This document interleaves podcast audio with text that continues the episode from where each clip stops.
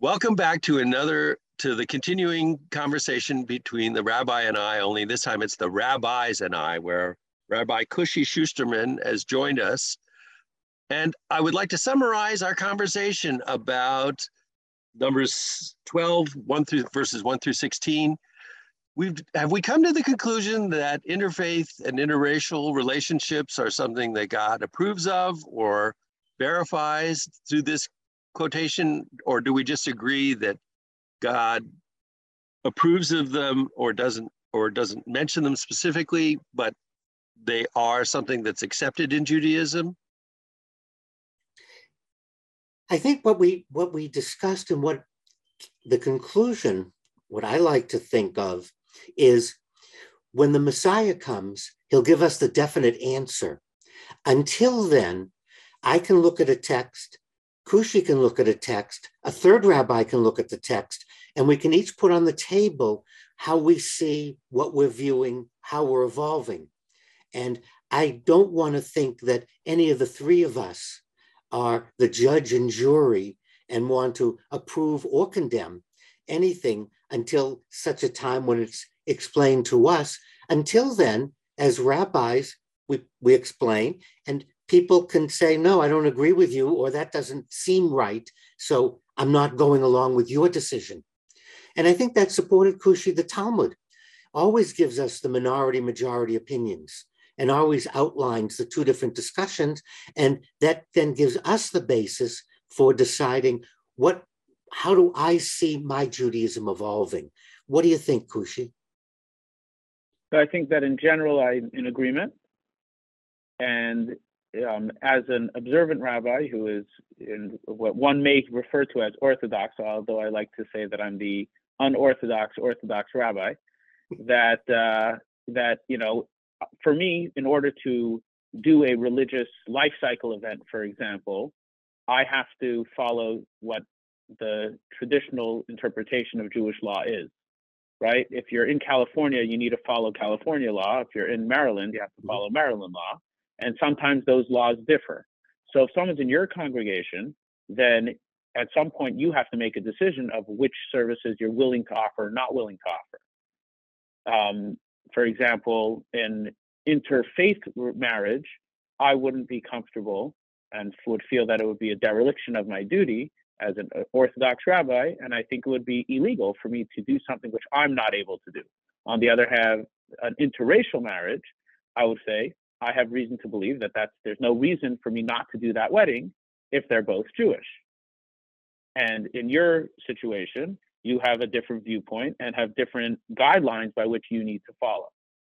So I won't I won't encourage an interfaith relationship. I won't do an interfaith uh, interfaith religious ceremony. But at the same time, if a person is in an interfaith relationship, I won't deny including them as much as possible in the Jewish community where I can. And I, I think that's really a neat example, a perfect example of respecting each other and working with each other to keep everyone on the Jewish train so that there's a car, a place, and a, a rabbi for each of our members of our diversified Jewish community. And I, I am proud to say that I got a Reform rabbi to discuss Mashiach in public. Now, and thank God for that, um, if I may say so. Baruch Hashem. Baruch Hashem. But we, our, our conversation is extended uh, beyond that particular uh, subject into the topic of Jewish culture and music and art. Can I ask you guys to share your opinions in that area as well? Yeah, can I just start with with something I want to uh, pique Kushi's curiosity, and I'm going to ask him a very leading kind of a question. Okay, let's say not, it's, not, it's not a courtroom. You're fine. let's say Kushi, hypothetically, a non-Jewish artist, someone who's really good working in metal, was to design the doors of the ark in a, in a synagogue where we keep the Torah, you know, right? So, but he's non-Jewish, very talented working with metal. And he designs these beautiful, but they're also spiritual. This idea of reaching up to heaven and bringing the scroll down. Does that make the artist a de facto Jew, a crypto Jew? I mean, how do what, what how do we define art or music as Jewish, not Jewish? Does a person have to be Jewish? You, you understand what I'm asking you? I, I understand what you're asking me. So there's a question about the artist, and then there's a separate question about the art. For the artist to become Jewish, we already covered in our first discussion. Correct. But what, regarding the art being Jewish, I believe there's a story in the Talmud about, um, I think his name was Nakdimon. Nakdimon, um, there's the doors of Nakdimon that were in the Holy Temple. Mm-hmm. And I think his name was Nakdimon. I may be mispronouncing the name. Mispronouncing it, yeah, it's close to that. Um, but go ahead. But my Google's not easily available. Uh, Nicanor's. Nicanor's doors.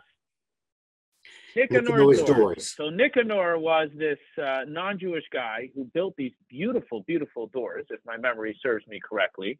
And Joe, if you can check that up and make sure that I've got it right, um, that the uh, Nicanor made these doors and he wanted to donate them to the temple. And uh, the rabbis, the, they were beautiful pieces of art, which became the doors, the main doors that were used in the Holy Temple.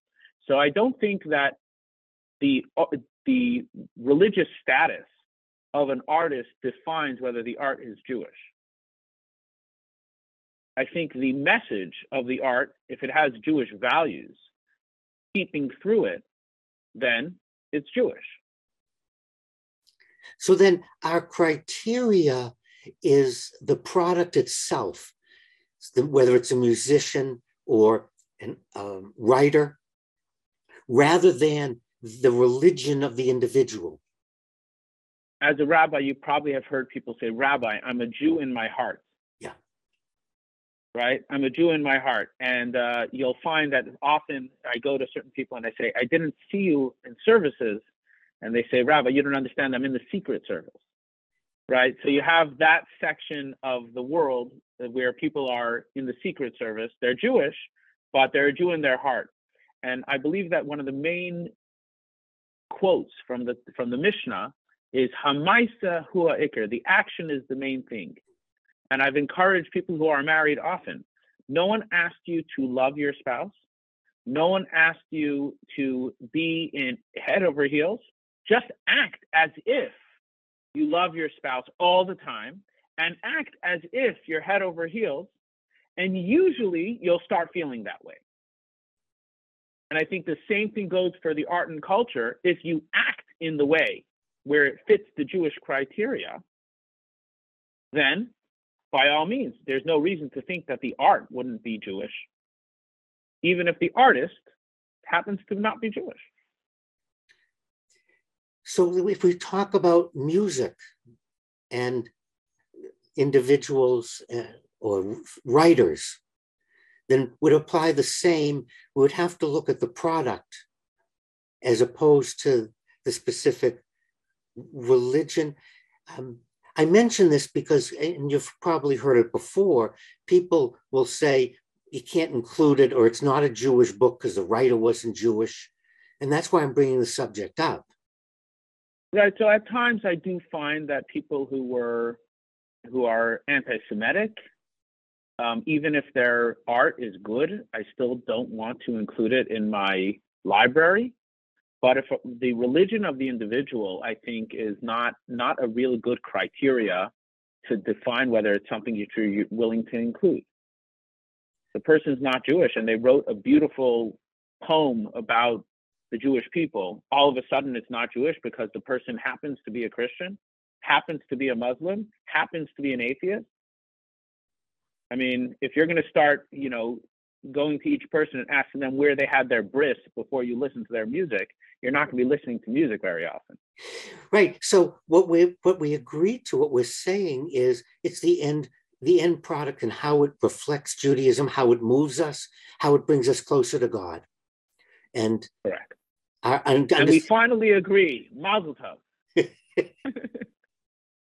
So it seems, Rabbi Block, that we can keep the ark doors at Temple Beth Torah after all. Thank you, Rabbi Schusterman. And what shall we leave as the end note to this conversation? Get that note, music?